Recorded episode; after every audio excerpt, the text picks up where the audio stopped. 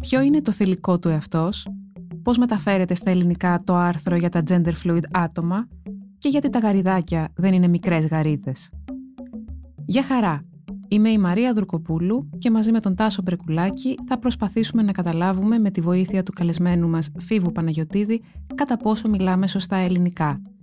Για να μην χάνετε κανένα επεισόδιο της σειράς «Επόμενος κόσμος», ακολουθήστε μας στο Spotify, στα Apple και στα Google Podcast. Είναι τα podcast της Lifeo. Γεια σας, είμαι ο Τάσος Μπρεκουλάκης και είμαστε εδώ μαζί με τη Μαρία Δρουκοπούλου και το Φίβο Παναγιωτίδη, καθηγητή θεωρητικής γλωσσολογίας στο Πανεπιστήμιο Κύπρου και συγγραφέα του βιβλίου «Μίλα μου για γλώσσα» και ενός βιβλίου που μόλις κυκλοφόρησε, το οποίο λέγεται μέσα από τις λέξεις με υπότιτλο «Θέματα στη γραμματική των λέξεων για όσους νομίζουν ότι βαριούνται τη γλωσσολογία». Γεια σου Φίβο. Γεια σου Τάσο. Για πες μου λίγο για το βιβλίο. Τώρα, για να μην το να προλογίσω, να πω άλλα πράγματα για το βιβλίο. Εγώ πες μου λίγο τι είχε στο μυαλό σου όταν έγραψες αυτό το βιβλίο, το μέσα από τις λέξεις. Λοιπόν, ε, όπως λέω στην εισαγωγή του βιβλίου, ε, το «Μίλα μου για γλώσσα» ήταν λίγο σαν ουζομεζές. Δηλαδή μία ποικιλία από διάφορα θέματα που αφορούν τη θεωρητική γλωσσολογία και, άλλες, ε, και άλλους κλάδους της γλωσσολογίας. Ε, ήταν αυτό ακριβώς, ένα ποτπουρί. Ε, ήταν εκλαϊκευτικό, είχε επιτυχία, είχε απήχηση. Ε, από ένα σημείο και μετά συνειδητοποίησα ότι καλό θα ήταν το επόμενο εκλαϊκευτικό βιβλίο. Πιστεύω ότι είναι αναγκαία εκλαϊκεύση της ε, γλωσσολογίας και γενικά της επιστημονικής προσέγγισης στη γλώσσα θα έπρεπε να είναι κάτι λίγο πιο οργανωμένο και με περισσότερη ενότητα. Οπότε το συγκεκριμένο βιβλίο ξεκινάει από τη γραμματική των λέξεων, από τη δομή των λέξεων, από το πώς είναι φτιαγμένες οι λέξεις, διότι κάτι που δεν σκεφτόμαστε πολύ συχνά, πάρα πολλές λέξεις έχουν εσωτερική δομή, δηλαδή είναι φτιαγμένες από μικρότερα κομματάκια, να το πω έτσι. Και πατώντας πάνω σε αυτό, στη μορφολογία όπως λέμε στη γλωσσολογία, φεύγοντας από τις λέξεις να μιλήσουμε και για άλλα πράγματα ευρύτερο ενδιαφέροντος που αφορούν τη γλώσσα και λιγότερο την επικοινωνία. Αυτή ήταν η ιδέα. Ναι, να πούμε ότι ε, δεν είναι καθόλου αυτό που ακούγεται. Δηλαδή ένα βιβλίο θεωρητικό ή τεχνοκρατικό ή βιβλίο που το βαριέσαι. Αλλά πες μου λίγο τι χρειάζεται ένα τέτοιο βιβλίο; Το ζήτημα είναι το εξής. Ε, η γλώσσα είναι σαν την ιστορία και τα τελευταία χρόνια σαν την ιατρική. Όλοι έχουν άποψη για αυτή. Στην περίπτωση της γλώσσας, δεν θα μιλήσω για την ιστορία και την ιατρική τώρα, αυτό είναι εύλογο γιατί η γλώσσα είναι κάτι που διαθέτουμε όλοι οι άνθρωποι. Αυτό όμως οδηγεί σε μια υπερτροφία του μη επιστημονικού λόγου για τη γλώσσα, ο οποίος ε, πολλές φορές έχει χαρακτήρα τσαρλαντανισμού και είναι αναγκαίο να υπάρχει μια εκλαϊκευτική εκδοχή των πορισμάτων, των ευρημάτων, των ανακαλύψεων της γλωσσολογίας, των γλωσσικών επιστημών. Αυτό υπηρετεί αυτό το βιβλίο, να το πάρει ένας απόφυτος λυκείου και σε αυτή την περίπτωση, όπως και στο Μίλα μου για γλώσσα, το βιβλίο απευθύνεται σε αποφύτους λυκείου, όχι σε φιλολόγους, όχι σε κατόχους πανεπιστημιακών διπλωμάτων και προσπαθεί να εξηγήσει, προσπαθεί να εξηγήσει κάποια φαινόμενα που αφορούν τη γραμματική των λέξεων και τη γλώσσα γενικότερα με όσο πιο απλό τρόπο γίνεται αποφεύγεται η ορολογία, αποφεύγονται οι τεχνικές αναλύσεις. Θεωρώ ότι θα είναι ενδιαφέρον για όσους ενδιαφέρονται για τη γλώσσα και δεδομένου ότι όλοι λίγο πολύ φαίνεται να ενδιαφέρονται για τη γλώσσα, δεδομένου και του ότι ο καθένας έχει άποψη για τη γλώσσα, νομίζω ότι οκ, θα τσουλήσει. Όταν ε, διαβάζουμε για ε, βιβλία σχετικά με τη γλώσσα και όλα αυτά, διαβάζουμε για φαινόμενα, διαβάζουμε για κανόνες, Τελικά όμως το γλωσσικό αίσθημα, το οποίο είναι και κάτι πάρα πολύ βασικό, ε, πώς δημιουργείται, πώς το ε, ορίζουμε; Η ερώτησή μου είναι τι είναι γλωσσικό αίσθημα; Υποθέτω ότι όταν λέμε γλωσσικό αίσθημα εννοούμε τη δυνατότητα που έχουμε ή δεν έχουμε να δημιουργούμε ή να παράγουμε αναλόγως τα κατάλληλα κείμενα γραπτά ή προφορικά για τις κατάλληλες περιστάσεις. Αν θέλω να κάνω έτσι, ένα ωραίο πέσιμο. Αν θα ξεκινήσω με το «Γεια σου τι κάνεις», «Γεια σου τι κάνεις», «Γεια σου τι κάνεις», 15 φορές, ή αν μπορώ να διατυπώσω κάτι λίγο πιο ενδεχομένως αποτελεσματικό. ε, αν μπορώ να διατυπώσω μία επιστολή διαμαρτυρίας ή ένα email διαμαρτυρίας διαφορετικά από ότι διατυπώνω ε, μια συνταγή μαγειρικής. Αυτό δεν είναι κάτι το οποίο αφορά τη γλώσσα καθεαυτή. Αυτό αφορά αυτό που λέμε εγγραμματισμό. Και στις σύγχρονες προσεγγίσεις της διδακτικής στη γλώσσα, μάλλον της διδακτικής της γλώσσας, ο εγγραμματισμός είναι αντιληπτό ότι δεν είναι μόνο ζήτημα του να κατέχεις το γλωσσικό εργαλείο, που κακά τα ψέματα, όλοι κατέχουμε τουλάχιστον ένα γλωσσικό εργαλείο, τουλάχιστον μία γλώσσα. Ενδεχομένως δεν είναι η ποικιλία που είναι η δόκιμη, ενδεχομένως δεν είναι η ποικιλία που θα μας ε, βοηθήσει να πάμε μπροστά. Φέρνω ένα παράδειγμα δυστυχώς επίκαιρο. Αν είμαι φυσικός ομιλητής των ε, Ρωμανί, των Τσιγκάνικων, είμαι φυσικός ομιλητής μιας γλώσσας η οποία έχει τις ίδιες, τις ίδιες δυνατότητες με οποιαδήποτε άλλη φυσική γλώσσα. Αλλά σε μια κοινωνία, σε μια οποιαδήποτε κοινωνία στον κόσμο που ζούμε, δεν είναι το γλωσσικό εργαλείο το οποίο θα με βοηθήσει να πάω μπροστά. Παρ' όλα αυτά, ο ρόλος του σχολείου και της εκπαίδευσης είναι να καλλιεργήσει τον εγγραμματισμό που λίγο πιο χαλαρά, στο το πω έτσι, μπορούμε να αποκαλέσουμε γλωσσικό αισθητήριο. Ο όρος γλωσσικό αισθητήριο είναι λίγο περίεργος γιατί ε, ρίχνει το βάρος σε κάτι εσωτερικό, σε κάτι υποκειμενικό. Ενώ ο εγγραμματισμός είναι κάτι το οποίο μπορούμε να καλλιεργήσουμε σε όλες και όλους. Μαθητές, μαθήτριες, αλλά και στο ευρύτερο κοινό. Και σε αυτό το κομμάτι ε, πόσο μεγάλο ρόλο παίζει η ιστορία της γλώσσας, ειδικότερα η διδασκαλία των αρχαίων ελληνικών, επειδή είναι και ένα θέμα το οποίο κατά καιρούς προκαλεί και μία σύγκρουση. Χρειάζεται, δεν χρειάζεται, από την αρχή του, των γυμνασιακών χρόνων, για πόσο διάστημα. Λοιπόν, θυμάμαι μια φορά πήγα στη Ζηρίχη ε, για να μιλήσω στην Ένωση Ελλήνων Επιστημόνων Ελβετίας η ομιλία μου είχε να κάνει με κάποια πολύ βασικά πράγματα που αφορούν τη γλώσσα. Τελειώνω την ομιλία, περιμένω να ακούσω ερωτήσεις, όλες οι ερωτήσεις ήταν για τα αρχαία. Σίγουρα, και αυτό είναι τεκμηριωμένο και το ξέρουμε και διαισθητικά, ε, η γνώση της γραμματικής της αρχαίας δεν σε βοηθάει να είσαι παρκέστερος ομιλητής της νέας ελληνικής. Τελεία. Δεύτερον, η γνώση του λόγιου λεξιλογίου, μεγάλο μέρος του οποίου προέρχεται από την αρχαία, αν και λέξεις όπως υπουργός ή σιδηρόδρομος είναι νεόπλαστες, δεν είναι αρχαίες. Ο μεν σιδηρόδρομος διότι η σιδηροδρομική ε, σύνδεση στην αρχαία Ελλάδα ήταν χειρότερη από αυτήν στη Νέα Ελλάδα, ανύπαρκτη. Η δε λέξη υπουργός γιατί δεν υπήρχαν υπουργοί. Είναι ένας όρος που κατασκευάστηκε μετά την Επανάσταση για να αντικαταστήσει τον Ιταλικό μινίστρος. Άρα είναι πολύ σημαντικό όταν μιλάμε για εμπλουτισμό του λεξιλογίου των Ελληνοπαίδων ή και όχι μόνο των Ελληνοπαίδων, όσων έχουν το θάρρος και την ψυχική συγκρότηση να κάτσουν να μάθουν ελληνικά, μιλάμε για ένα λεξιλόγιο το οποίο δεν είναι αποκλειστικά από την αρχαία. Δηλαδή, διαβάζοντας Θουκυδίδη, ε, θα διαβάσουμε όρους όπως το ξυναμφότερον και το ξυνεστικός. Το ξυνεστικός είναι συνωμοσία. Ε, οι οποίες δεν είναι ακριβώς χρή... Ε, οι οποίοι όροι συγγνώμη, δεν είναι ακριβώς χρήσιμοι στα ελληνικά. Παράλληλα υπάρχουν πάρα πολλοί λόγοι όροι, ε, πολύ λόγιο λεξιλόγιο, το οποίο είναι χρήσιμο, είναι καλό να το γνωρίζει κανείς, το οποίο δεν προέρχεται από τα αρχαία.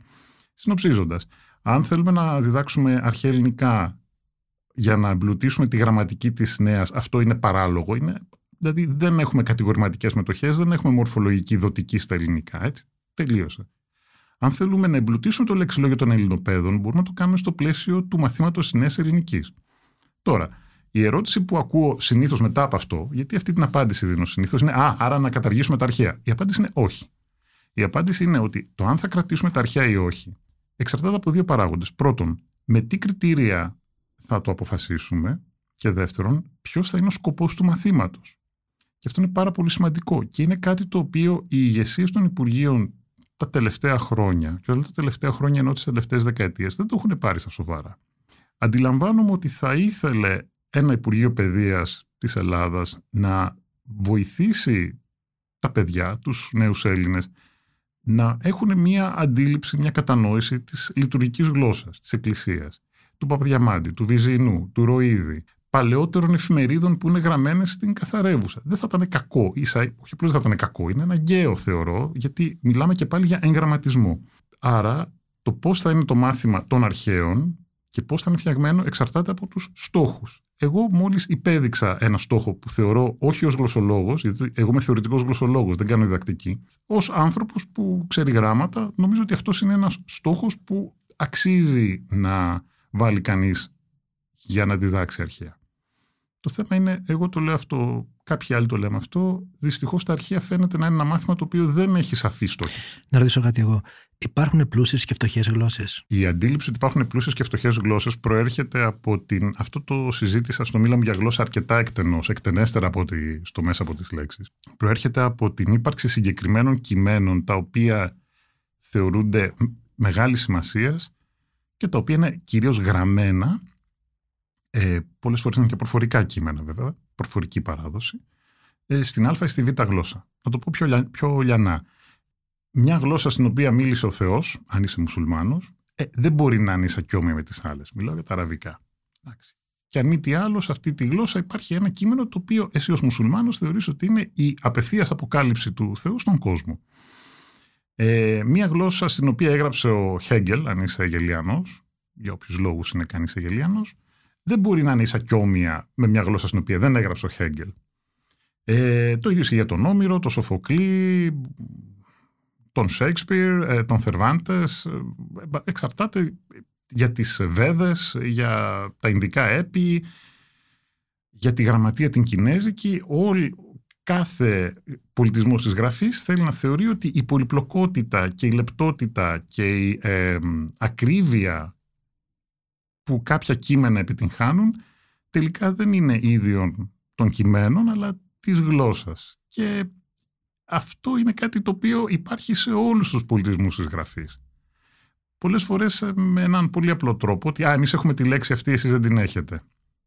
Frustration στα αγγλικά, φιλότιμο, το καλαμπούρι έτσι πλέον στα ελληνικά. Αν ένα κριτήριο πλούτου είναι το λεξιλόγιο, είναι ευτελές, διότι η ορολογία είτε τη φτιάχνουμε είτε τη δανειζόμαστε κατά τις ανάγκες μας. Ε, ένα μπανάλ παράδειγμα είναι ο Αριστοτέλης, ο οποίος έβρισκε τα ελληνικά της εποχής του πολύ φτωχά για να εκφράσουν τη σκέψη του και τα νοήματα που ήθελε να διατυπώσει και επινοούσε όρους, όπως ο όρος ενέργεια, εντελέχεια κτλ. Υπάρχουν γλώσσες που έχουν πιο πολύπλοκες, άρα πιο σύνθετες, άρα πιο πλούσιες, προσέξτε τώρα κάνουμε λογικά άλματα, αλλά τέλος πάντων γραμματικές. Αυτό γνωρίζουμε από εμπειρική έρευνα των τελευταίων 150 ετών. Η γλωσσολογία είναι νέα επιστήμη, είναι μόλις 150-180 ετών. Ότι δεν ισχύει. Δεν υπάρχουν γλώσσες με πιο σύνθετη και λιγότερο σύνθετη γραμματική. Υπάρχουν γλώσσες με διαφορετικό γραμματικό προφίλ. Δηλαδή υπάρχουν γλώσσες που ε, ρίχνουν το βάρος σε μακροσκελείς σύνθετες λέξεις και υπάρχουν και γλώσσες που προτιμούν την περίφραση. Υπάρχουν ε, γλώσσες οι οποίες οργανώνουν το πώς μιλάνε για τα γεγονότα γύρω από τον χρόνο, όπως τα ελληνικά, έτσι, όλα τα γεγονότα πρέπει να τοποθετηθούν στον χρόνο. Υπάρχουν άλλες που το κάνουν ε, με τοποθέτηση των γεγονότων όχι στον χρόνο, αλλά με βάση το ποιος μιλάει. Δηλαδή το πρόσωπο είναι κάτι όπως είναι ο χρόνος για το ελληνικό ρήμα. Ε, χωρίς να θέλω να γίνω πολυτεχνικός, ε, απλώς θέλω να επισημάνω ότι όλες οι ανθρώπινες γλώσσες έχουν εξίσου σύνθετες γραμματικές, με διαφορετικό τρόπο η καθεμία και ότι το ζήτημα του λεξιλογίου, της ορολογίας είναι ευτελές από την άποψη ότι όταν χρειαστούμε έναν όρο είτε θα τον δανειστούμε είτε θα τον κατασκευάσουμε και αυτό το συζητάω λίγο στη, μιλώντας για τη δημοκρατία, τον όρο δημοκρατία στο κεφάλαιο του βιβλίου. Υπάρχει σκέψη έξω από τη γλώσσα; Ε, η σύντομη απάντηση είναι ναι, αλλά και αυτό το γνωρίζει όποιος ε, έχει σταθεί μπροστά σε ένα πίνακα ή σε ένα γλυπτό και έχει προσλάβει ενδεχομένως κάποια νοήματα ή έχει κάποια, κάποια αντίδραση, να το πω πιο γενικά, η οποία δεν διατυπώνεται απαραίτητα γλωσσικά. Επίσης, πολλοί από εμάς σκεφτόμαστε με διαγράμματα, με εξισώσεις, με εικόνες, με αλληλουχία εικόνων. Έτσι, όταν αναπολούμε μία εμπειρία μας, πιθανότατα δεν το κάνουμε με όρους γλωσσικούς.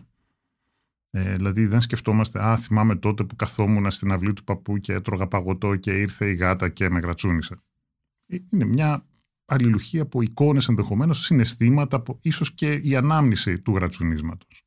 Από την άλλη είναι σαφές ότι η μετάλλαξη ή οι μεταλλάξεις που επέτρεψαν στην άρθρωση και στην νόηση να συνδεθούν μέσω της γλώσσας, ε, απελευθέρωσαν τη δυνατότητά μας για αφηρημένη σκέψη. Ωστόσο, ακόμα και η αφηρημένη σκέψη ε, σε λογοτεχνικό τουλάχιστον επίπεδο δεν μπορεί να διατυπωθεί. Υπάρχει ένα τρικ εδώ. Το τρικ είναι το εξής ότι η γλώσσα καθεαυτή, δηλαδή οι λέξεις και το πώς η γραμματική της συνδυάζει, για να το πω απλοϊκά, μεταφέρουν ένα πολύ περιορισμένο περιεχόμενο και το υπόλοιπο σκέλος της επικοινωνίας ε, διενεργείται, να το πω έτσι, μέσω μιας διαδικασίας που λέγεται συναγωγή, inference. Και για να φέρω ένα απλό παράδειγμα, αν κάποιος μας πει ε, μπορείς να μου δώσεις το αλάτι, καθαρά γλωσσικά αυτό είναι μια ερώτηση ολικής άγνοιας και μπορεί να απαντηθεί με ναι ή όχι. Μπορώ, δεν μπορώ. Όμως ακριβώς επειδή προσπαθούμε να μαντέψουμε τις προθέσεις της ομιλήτριας, ε, λέμε ομιλήτρια στην πραγματολογία και ακροατής, για να μπορούμε να τα ξεχωρίζουμε ιδίως σε γλώσσες όπως τα αγγλικά που δεν έχουν πάνω στα ουσιαστικά γένος. Ε, μαντεύουμε λοιπόν τις προθέσεις και αντιλαμβανόμαστε ότι αυτό δεν είναι μια ερώτηση ολικής άγνοιας, δηλαδή απλώς κάποιος μας ρώτησε αν μπορούμε να του δώσουμε το αλάτι, αλλά είναι μια, ε, μια, ένα αίτημα να του δώσουμε το αλάτι. Αυτό ακούγεται απλοϊκό, αλλά στην περίπτωση της λογοτεχνίας, ε, πώς το λένε, είναι, ναι, είναι σπινταρισμένο ρε παιδί μου. Δηλαδή η λογοτεχνία είναι ακριβώς η, η, η σπινταρισμένη εκδοχή αυτού του πράγματος. Δηλαδή χρησιμοποιώ, χρησιμοποιώ ε, ε, κάτι το οποίο σε επίπεδο καθαρά σημασιολογικό μπορεί να σημαίνει κάτι πολύ απλό και τα νοήματα τα οποία μπορούμε να φορτώσουμε ή μάλλον τα νοήματα τα οποία όπως λένε οι θεωρητικοί λογοτεχνίες εξακτηνώνονται από αυτή την γλωσσική διατύπωση μπορεί να είναι πολλαπλά, μπορεί να δουλέψουν σε διάφορα επίπεδα και μπορεί να πάνε πολύ παραπέρα από το γλωσσικό μήνυμα. Ε, ένα παράδειγμα το οποίο μας είχαν ε, διδάξει όταν ήμασταν φοιτητές, διότι κάποια στιγμή έκανα ένα μάστερ στην Αγγλία ήταν στο τέλος ε, του νομίζω περηφάνεια η προκατάληψη της Jane Austen που μιλάει η άλλη στην άλλη ξέρετε τώρα εγώ αυτά δεν τα πω ε. και της λέει πότε ε, κατάλαβες ότι είσαι ερωτευμένη με τον κύριο Darcy και απαντάει η Ελίζαμπεθ, Ελίζαμπεθ να τη λένε όταν τα μάτια μου αντίκρισαν το σπίτι ακριβώς την περιουσία του his sizable estates και εδώ πέρα αυτό είναι τόσο ενδιαφέρον, γιατί σε ένα κυριολεκτικό επίπεδο όλη, όλο το μυθιστόρημα πάει για βρούβες. Η Ελίζαμπεθ ήταν μια τύπησα η οποία όντως, όπως τη ζήταγε η οικογένειά της, πήγε και παντρεύτηκε τον πλούσιο. Σε ένα δεύτερο επίπεδο ε, είναι ακριβώς ένα πολύ λεπτό παιχνίδι ηρωνίας, όπου η Ελίζαμπεθ βάζει απέναντι αυτό το οποίο τη ζητάνε από την αρχή του μυθιστορήματος, δηλαδή πήγε παντρέψει έναν πλούσιο να βγούμε από τη μιζέρια, βρε μου, και το βάζει απέναντι και το τρολάρει, ας το πω έτσι. Ε, και, αυτό, και αυτό που μόλις περιέγραψα είναι μια πάρα πολύ απλοϊκή προσέγγιση. Αυτό όλο δεν προέρχεται από τη γραμματική και τις λέξεις της πρότασης «When I laid my eyes on his sizable estate» όταν αντίκρισαν τα μάτια μου τη μεγάλη του περιουσία ή πώς θα το πούμε, αλλά από, από τη συναγωγή, δηλαδή από το γεγονός ότι προσπαθούμε, έχοντας διαβάσει ένα ολόκληρο βιβλίο, όσοι το έχουν διαβάσει, να βγάλουν άκρη τι μπορεί να σημαίνει αυτή η δήλωση προς το τέλος του βιβλίου. Επειδή αναφέρθηκε σαν γέννη τώρα και επειδή χθες στην παρουσίαση έγινε μεγάλος ντόρος με, το, με τα γέννη, τη μεταφορά τους στα ελληνικά βασικά, να πούμε λίγο για αυτή την αντωνυμία του επίκοινου γένους, ναι. που στα ελληνικά ε, είναι μεγάλο ζήτημα και είναι δύσκολο να τη μεταφέρεις. Ε, στα αγγλικά υπάρχει το they. Στα ελληνικά, τι μπορούμε να κάνουμε; Αντίστοιχα. Το τι θα κάνουμε θα το αποφασίσουν ε, η, η ίδια, τα ίδια τα κινήματα. Γιατί εδώ δεν μιλάμε για μια απόφαση η οποία θα πάρθει από κάποιον ε, σοφό μεσήλικα άντρα γλωσσολόγο ή δύο από αυτούς ή και τρεις από αυτούς ή και μια επιτροπή από αυτούς. Είναι κάτι το οποίο πρέπει να έρθει ε, και να βγει από τα κάτω. Αυτό για μένα είναι πάγια θέση. Δηλαδή σε ζητήματα ορολογίας τα οποία αφορούν ε, κοινωνικές ομάδες οι οποίες καλώς ή κακώς είναι ευάλωτες, ε, καλό είναι να μην προσπαθούμε να δίνουμε πατερναλιστικές λύσεις. Ωραία, αυτό είναι το πρώτο. Το δεύτερο είναι, OK, okay, εντάξει, επί του πρακτέου ποια είναι η γνώμη σου ρε Παναγιωτίδη; Η απάντηση είναι ότι επειδή το γένος στα ελληνικά, το αρσενικό και το θηλυκό γένος στα έμψυχα είναι φορέας και μιας σημασίας έμψυχο, δεν μπορούμε να δουλέψουμε το ουδέτερο. Ξέρω ότι πολλοί κόσμος χρησιμοποιεί τα ουδέτερα, ιδίως σε ονόματα, επισημαίνω ότι ένα όνομα μπορεί να είναι οτιδήποτε. Δηλαδή, αν αύριο το πρωί ψωνιστώ άγρια και πω από εδώ και στο εξής θα είμαι γνωστός ως η αυθεντία και πάω μάλιστα και αλλάξω όλα με τα χαρτιά και αυτό που καλούμε η αυθεντία, θα μου, λέτε, θα μου αποκαλείτε η αυθεντία. Αν αυτό σας φαίνεται αλόκοτο, θυμηθείτε ότι οι μονάρχες ε, αποκαλούνται η αυτού μεγαλειώτης, έτσι, η οποία είναι γένους θηλυκού ακόμα και αν ο μονάρχης είναι, είναι άντρας. Δηλαδή η αυτού μεγαλειώτης είναι ευχαριστημένη και απευθύνεσαι σε έναν άντρα μονάρχη. Άρα δεν μιλάμε σε επίπεδο ονομάτων, πώς αποκαλείται ο καθένας. Σε επίπεδο της αντωνυμίας υπάρχει ένα πρόβλημα. Και το πρόβλημα είναι αυτό που είπα, ότι το αρσενικό και το θηλυκό στα έμψυχα στα ελληνικά, υπό προποθέσει. Τα λέω λίγο πιο αναλυτικά στο κεφάλαιο, δεν θέλω τώρα να μακρηγορήσω. Υπό προποθέσει, επαναλαμβάνω, συνεπάγεται και το έμψυχο. Ε, Χρησιμοποιώντας ουδέτερο, είτε εκνηπιώνουμε αυτούς τους οποίους αναφερόμαστε, αυτούς και αυτές που αναφερόμαστε, είτε ε, αντιμετωπίζονται ως, ε, ως πράγματα. Έτσι. Δηλαδή το αντίστοιχο του το καημένο, το ζαβό, το ταλαιπωρημένο, το βλαμένο, το δύστιχο κτλ. Ε, εκεί βρίσκεται η παγίδα. Ε, θέλω, να, θέλω να φέρω ένα παράδειγμα από τα αγγλικά όπου τα πράγματα ε, τα βασανίσανε λίγο περισσότερο ε, και λίγο νωρίτερα από εμάς. Στη δεκαετία του 60 προσπαθήσαν να φτιάξουν μια επίκυνη αντωνυμία για να βγουν από τη λούμπα του Χίσι. Ε, επισημαίνουν ότι υπήρχε επίκυνη αντωνυμία, το ΔΕΗ, αλλά οι φιλόλογοι ε, και γενικά οι άνθρωποι οι οποίοι έχουν αναλάβει την προστασία της γλώσσας από τη φθορά και την καταστροφή, τα ξέρετε αυτά τώρα, τα έχω πει και στο μίλα μου για γλώσσα, δεν θέλανε καθόλου το ΔΕΗ. Ξεκίνησε λοιπόν μια προσπάθεια να δημιουργηθούν τα λεγόμενα neo-pronouns. Έτσι. Ε, είναι, περίπου 16 από αυτά είχαν κάποιο είδους διάδοση, πήγαν όλα άκλαφτα. Ε, η λύση που βρέθηκε προσωρινά ήταν περιφράσεις τύπου he or she. Αυτός ή αυτή όπου κάποια, ώσπου κάποια στιγμή επιτέλους αυτό το οποίο λέγανε οι γλωσσολόγοι ότι υπάρχει παιδιά στα αγγλικά και ας μη σας αρέσει και ας είναι στιγματισμένοι και ας θεωρείτε μπανάλ ή εντός εισαγωγικών λάθος, υπάρχει επικοινή αντωνυμία, είναι το ΔΕΗ. Για λόγους που έχουν να κάνουν με τη γραμματική της Αγγλικής, τους οποίους προσπαθώ λίγο να αγγίξω στο βιβλίο, αλλά δεν θέλω τώρα να εξηγήσω. Ότι δεν είναι στην πραγματικότητα ακριβώς πληθυντικός, τέλος πάντων. Ε, και όταν άρχισε να ξαναχρησιμοποιείται το they εννοώ χρησιμοποιούνταν πάντα, αλλά όταν άρχισε να, να χρησιμοποιείται εννοώ και στο γραπτό λόγο, λίγο πιο επίσημα, ε, ήταν μια λύση η οποία βοήθησε ε, μη διαδικά άτομα ή άτομα που λέγονται gender fluid, έτσι. Ε, λέω λέγονται γιατί είναι ο αγγλικός όρος, να μπορούν να αυτοπροσδιορίζονται. Στα ελληνικά δεν έχουμε αυτή τη δυνατότητα. Και δεν έχουμε αυτή τη δυνατότητα γιατί μας ε, εγκλωβίζει, αν θέλετε, το πώς λειτουργεί το γένος στα ελληνικά. Το τι μπορούμε να κάνουμε. Νομίζω, και πάλι χωρίς να θέλω να το παίξω ο ρυθμιστής μικρομπαμπινιώτης που θα δώσει τη λύση, γιατί η λύση θα έρθει από κάτω, επιμένω, και θα δοθεί μέσα στο πλαίσιο των περιορισμών και των δυνατοτήτων της γραμματικής της ελληνικής γλώσσας. Προσωπικά λοιπόν εγώ θα έλεγα ότι θα πρέπει να χρησιμοποιούμε περιφράσεις όπως το άτομό μου, το άτομό του, το άτομό της κτλ. που βλέπετε ότι και πάλι δεν μπορούμε να ξεφύγουμε από το γραμματικό γένος. Αλλά θεωρώ ότι είναι ένα, ένας, ένας τρόπος να, να ξεφύγουμε από το αυτός αυτή κτλ. Δεν είναι ένα θέμα το οποίο θα λυθεί σε ένα podcast και δεν είναι ένα θέμα το οποίο επιμένω θα λυθεί από αυτό, μεσήλικες άντρες γλωσσολόγους. Αλλά ε, για να λυθεί, όπως έχοντας υπόψη μας το φιάσκο των neo pronouns, όπου Κάποιοι προσπαθήσαν να φτιάξουν ε, αντωνυμίες εκ του μηδενό, αλλά δεν έγινε αυτό το πράγμα. Δεν τελεσφόρησε γιατί δεν μπορείς να καλουπώσεις το γραμματικό σύστημα μιας γλώσσας με βάση τις επιθυμίες σου, όσο ευγενείς και αν είναι αυτές οι επιθυμίες, και προκειμένου μιλάμε για πολύ ευγενείς επιθυμίες, γιατί μιλάμε για την αντιπροσώπευση και την ορατότητα ε, μιας ομάδας ανθρώπων. Άρα μιλάμε για κάτι πάρα πολύ σημαντικό. Η διάκριση του γένους σε λέξεις οι οποίες δεν έχουν.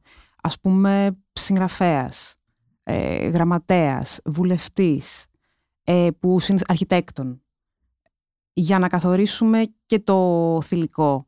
Θα μπορούσε να βοηθήσει την ενδυνάμωση της θέσης της γυναίκας κοινωνικά. Γιατί πλέον βλέπουμε ότι ε, πολλοί το χρησιμοποιούν με άποψη και πάρα πολύ εμφατικά ότι όχι εγώ θα πω βουλεύτρια, βουλευτίνα ή δικηγορίνα η αρχιτεκτόνισσα, γιατί πρέπει να διακρίνουμε το θηλυκό γένος. Γιατί έτσι η γυναίκα ακούγεται και έχει και αυτή η ορατότητα. Πιστεύετε ότι βοηθάει αυτό; Η σύντομη απάντηση είναι ελπίζουμε πως ναι.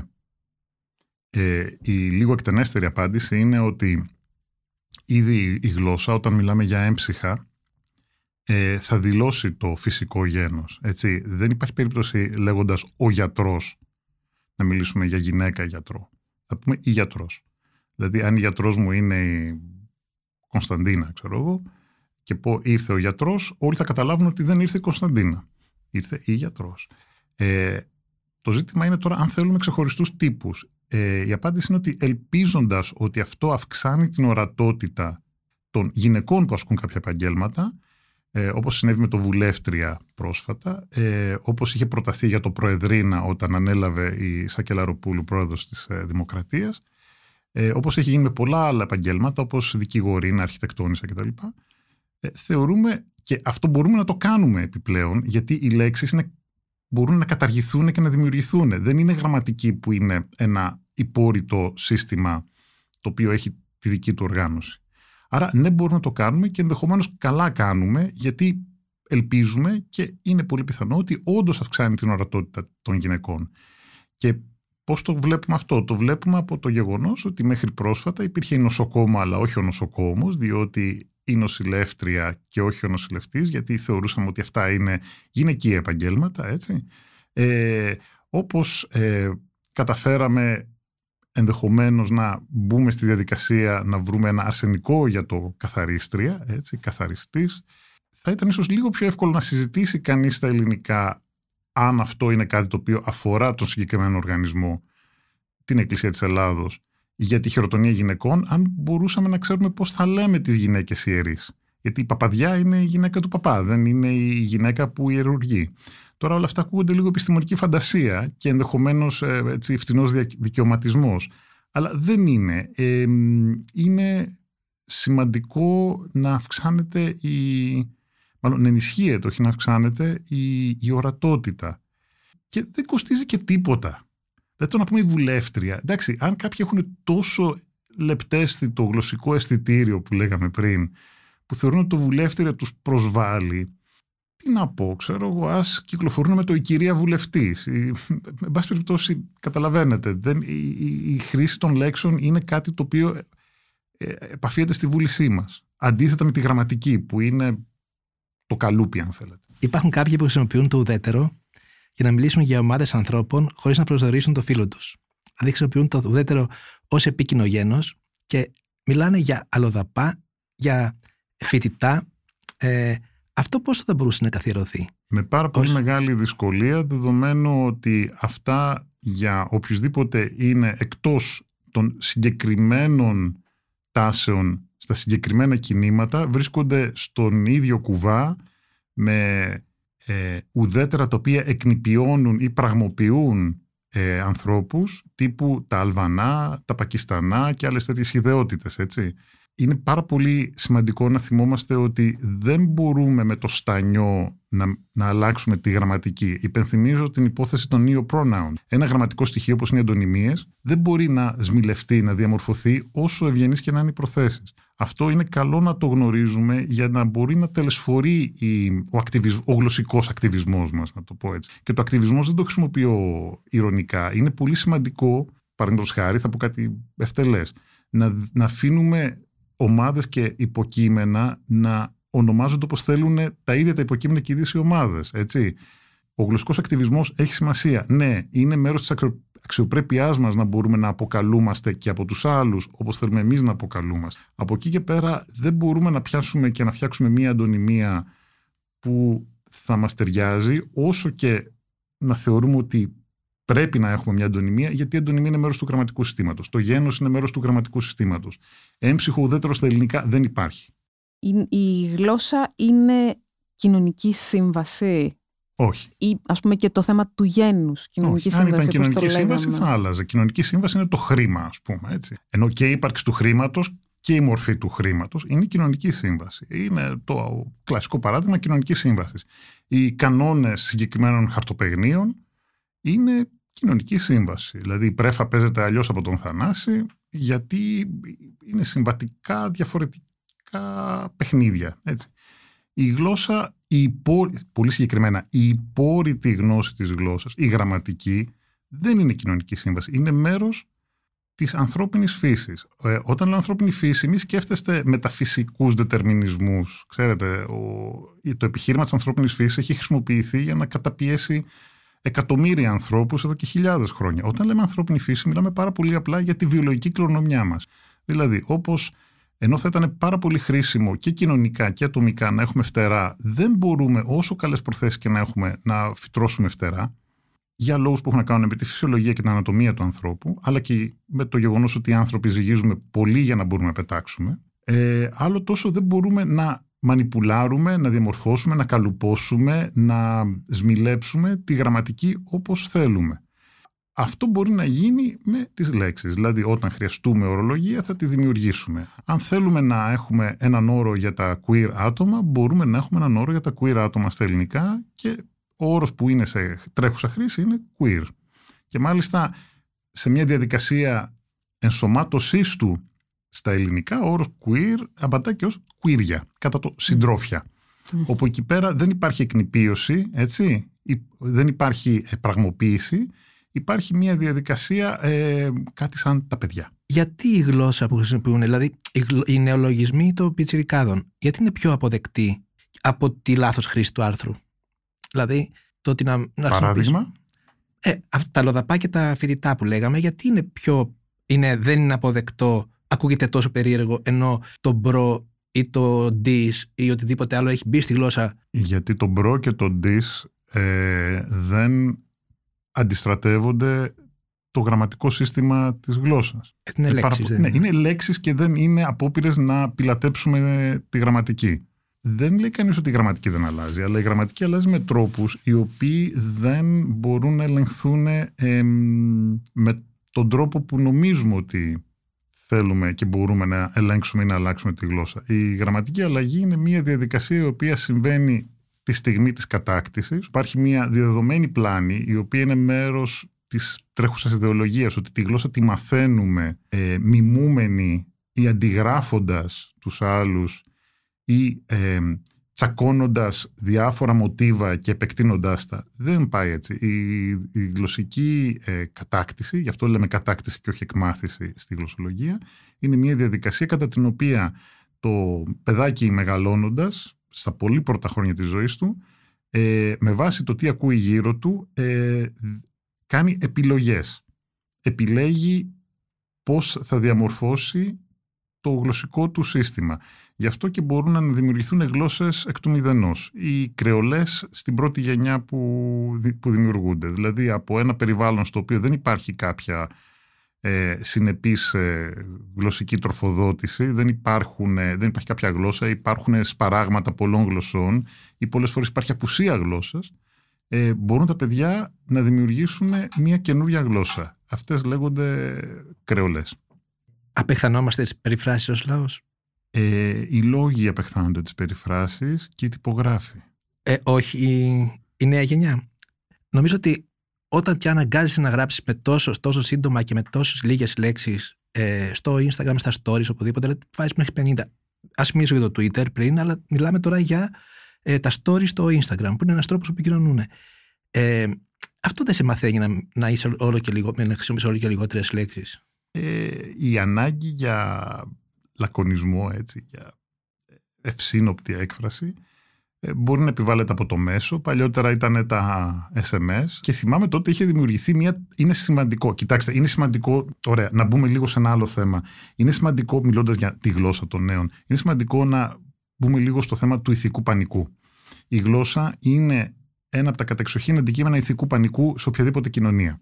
Εντάξει, δηλαδή το ότι η γλώσσα μας καταραίει, χάνεται, σβήνει, φθήρεται δεν είναι κάτι το οποίο επινόησαν οι Έλληνες καθαρεβουσιάνοι ή οποιοδήποτε άλλοι. Είναι κάτι το οποίο απαντά σε όλες τις κοινωνίες της γραφής. Άπαξ και έχεις γραπτά μνημεία, όσο αλλάζει η γλώσσα, η γραμματική και το λεξιλόγιο δηλαδή, και απομακρύνεσαι από τα γραπτά σου μνημεία, αν τα γραπτά σου μνημεία μετράνε για σένα, αν είναι η Αγία Γραφή σου, αν είναι τα έπι σου, αν είναι φιλοσοφικά κείμενα, αν είναι ό,τι είναι για τον κάθε λαό, αρχίζεις λίγο και φρικάρεις σαν κοινωνία. Υπενθυμίζω ότι η τελειότερη, πληρέστερη και θαυμαστότερη μέχρι στιγμής περιγραφή γλώσσας ε, είναι τα οχτώ βιβλία του γραμματικού Πανίνη ε, στα σανσκριτικά νομίζω λέγεται ασταντιάχη, το, το σκότωσα τέλος πάντων, που ε, διατυπώθηκε τον, τον 5ο αιώνα π.Χ.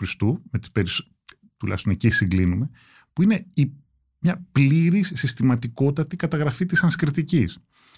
Ε, μάλιστα είναι τόσο συστηματική και τόσο αφηρημένη και τόσο λεπτομερής που μπορούμε σήμερα να έχουμε δελτία ειδήσεων στη Σανσκριτική όχι αυτοσχεδιάζοντας όπως κάνουν στο Βατικάνο με τα λατινικά ή βαρβαρίζοντας όπως κάνουν στο σχολείο του κυρίου Γεωργιάδη ξέρετε, κάτι αρχαία τώρα δική τους επινόησης δεν μου σχόραμε αλλά όντως όπως ήταν τα κλασικά Σανσκριτικά και πολλοί στέκονται σε αυτό και λένε πω πω ρε παιδί μου η αρχαία Ινδία και τι συστηματικότητα και τι φορμαλισμός και τι ακρίβεια. Ναι, ποιο ήταν το κίνητρο; Το κίνητρο ήταν ότι κάποια στιγμή οι ιερείς, οι Ινδουιστές, συνειδητοποίησαν ότι οι νέες γενιές δεν καταλαβαίνουν τα αρχαία κείμενα, τα ιερά κείμενα, τις Βέδες, τη Ραμαγιάννα και τη Μαχαμπαράτα. Και φρικάρανε και λένε παιδιά πιάσανε εκεί 10, 15, 20 γραμματικούς, πρέπει να είχαν βέβαια πολύ καλούς γραμματικούς και τους λένε καθίστε κάτω και περιγράψτε κατά λεπτός τη γλώσσα αυτών των κειμένων έτσι ώστε να μην χαθεί η γνώση αυτή στο μέλλον. Ακούγεται λίγο sci-fi αυτό, έτσι, είναι σαν το foundation του Asimov, έτσι, ότι παιδιά καθίστε και διασώστε αυτό το πράγμα. Και όντως σήμερα αν μπει κανείς στο YouTube μπορεί να δεις ε, ειδήσεις στα σανσκριτικά. Είναι καταπληκτικό. Ε, η, ο Πανίνη, ο Πανίνη μάλλον είναι ο, ο επικεφαλής του team που έκανε την, ε, αυτή τη γραμματική, ε, δεν έμεινε μόνο στα γραμματικά και στα συντακτικά. Ακόμα και η φωνολογία της ε, σανσκριτικής, η προφορά της, μας διασώζεται με πολύ πιο σαφή τρόπο από ότι η φωνολογία της ελληνικής της ίδιας εποχής, διότι η δική μας ήταν αλλού για αλλού. Τους ενδιέφερε να μάθουν αν οι λέξεις έχουν φυσική ή συμβατική ε, χρήση, ε, φυσική συγγνώμη, ή συμβατική προέλευση, η Ινδία ήταν πολύ πιο συστηματική. Δηλαδή, ακόμα και η προφορά που ακούμε σήμερα στα σανσκριτικά, ξέρουμε ότι είναι η προφορά της γλώσσας των ιερών κειμένων. Γιατί όμως, γιατί χανόταν η γλώσσα μας, γιατί ε, διαφθείρεται η γλώσσα, γιατί πεθαίνει η σανσκριτική και όλα αυτά τα οποία αν βγάλετε το σανσκριτική και βάλετε ελληνική, αγγλική, γαλλική, ισπανική, κινέζικη, εκεί να δείτε θρήνος ε, και αποδίδει τον ηθικό πανικό και την αγωνία των κοινωνιών της γραφής όταν απομακρύνονται από τις πηγές τους.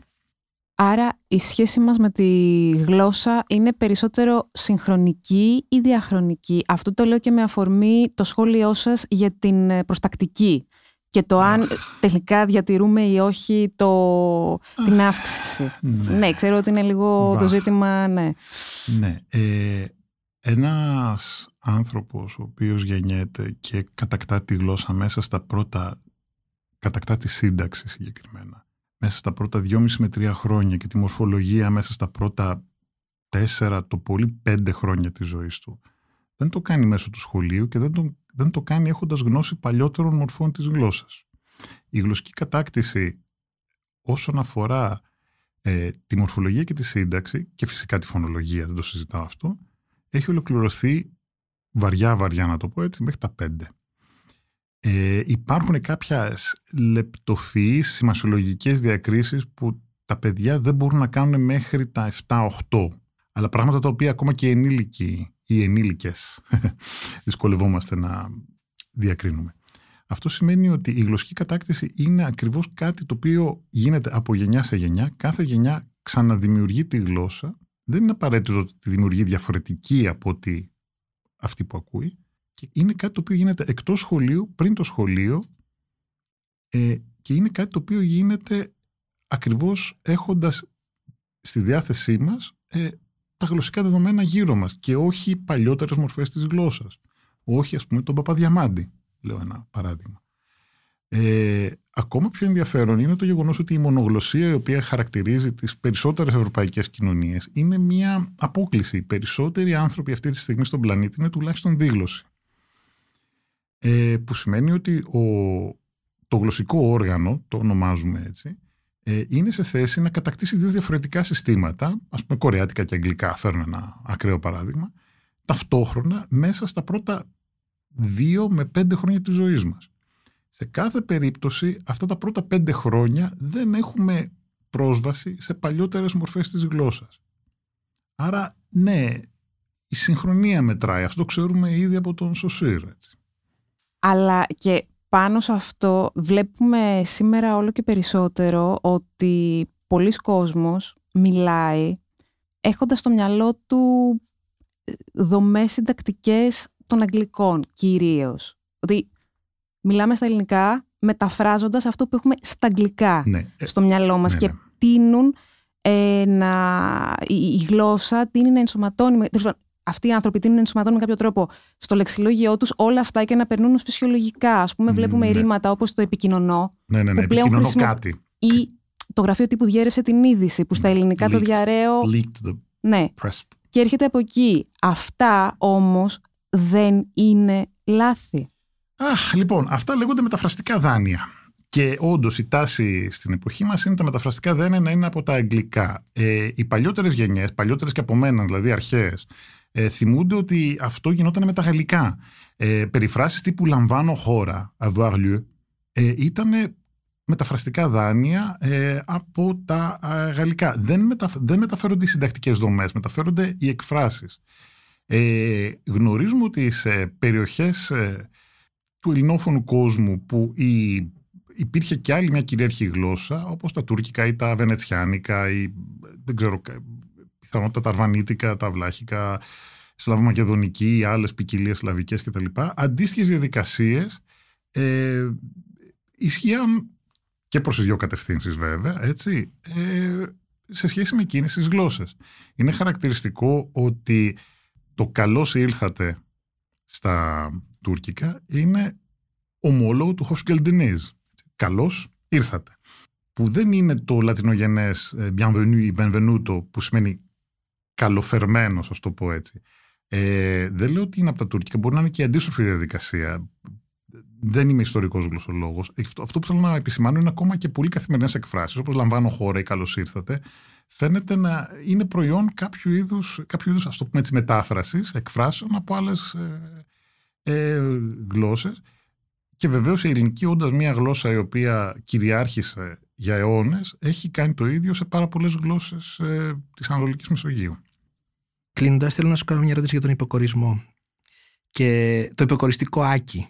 Και τι σημαίνει το σουβλάκι σε σχέση με το νεράκι ή με το. Αμάν, πόσο διαφορετικό είναι το σουβλάκι από το νεράκι; Όπως όλες τις γλώσσες που έχουν υποκορισμό, κάποια υποκοριστικά όντως σημαίνουν μικρή ποσότητα ή ε, μικρό κάτι. Τραπεζάκι, παιδάκι, έτσι. Ε, κοτοπουλάκι, φαντάζομαι, μικρό κοτόπουλο. Και κάποια άλλα υποκοριστικά έχουν απλώς ε, τον, έναν ρόλο ο οποίος είναι να δημιουργούν νέες λέξεις. Έτσι, το γαριδάκι δεν είναι απαραίτητος μικρή γαρίδα, το σουβλάκι δεν είναι μικρή σούβλα, είναι κάτι που τρώμε, τη σούβλα δεν την τρώμε συνήθως.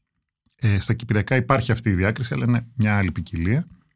Αυτό είναι κάτι που συμβαίνει και το οποίο προσπαθώ να εξηγήσω στο βιβλίο.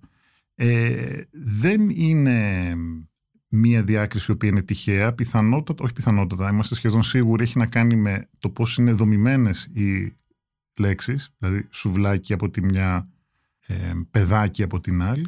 Στα νέα ελληνικά της εποχής μας χρησιμοποιούμε πάρα πολύ τον πραγματικό υποκορισμό, που σημαίνει δηλαδή όντως μικρή ποσότητα ή μικρό πράγμα, για να φανούμε λίγο πιο τρυφεροί, λίγο πιο προσεγγίσιμοι, έτσι. Να πούμε το βιβλίο ονομάζεται μέσα από τις λέξεις, κυκλοφορεί από τις εκδόσεις του 21ου και σε ευχαριστούμε πάρα πολύ Εγώ ευχαριστώ πάρα πολύ για τη που τα συζήτηση. άφηνε όλα πολύ, ενδιαφ- τα πολύ ενδιαφέροντα πράγματα και ελπίζω να το ξανακάνω, να το επαναλάβουμε με άλλο θέμα σύντομα. Ευχαριστώ. Ήταν ακόμα ένα επεισόδιο της σειράς «Επόμενος κόσμος». Καλεσμένος μας ήταν ο γλωσσολόγος κύριος Φίβος Παναγιωτίδης και μαζί μιλήσαμε για ένα σωρό θέματα που προκύπτουν μέσα από τις λέξεις. Για να μην χάνετε κανένα επεισόδιο της σειράς «Επόμενος κόσμος», ακολουθήστε μας στο Spotify, στα Apple και στα Google Podcast. Ηχοληψία, επεξεργασία και επιμέλεια, Φαίδωνας Κτενάς και Μερόπη Κοκκίνη. Ήταν μια παραγωγή της LiFO. Είναι τα podcast της LiFO.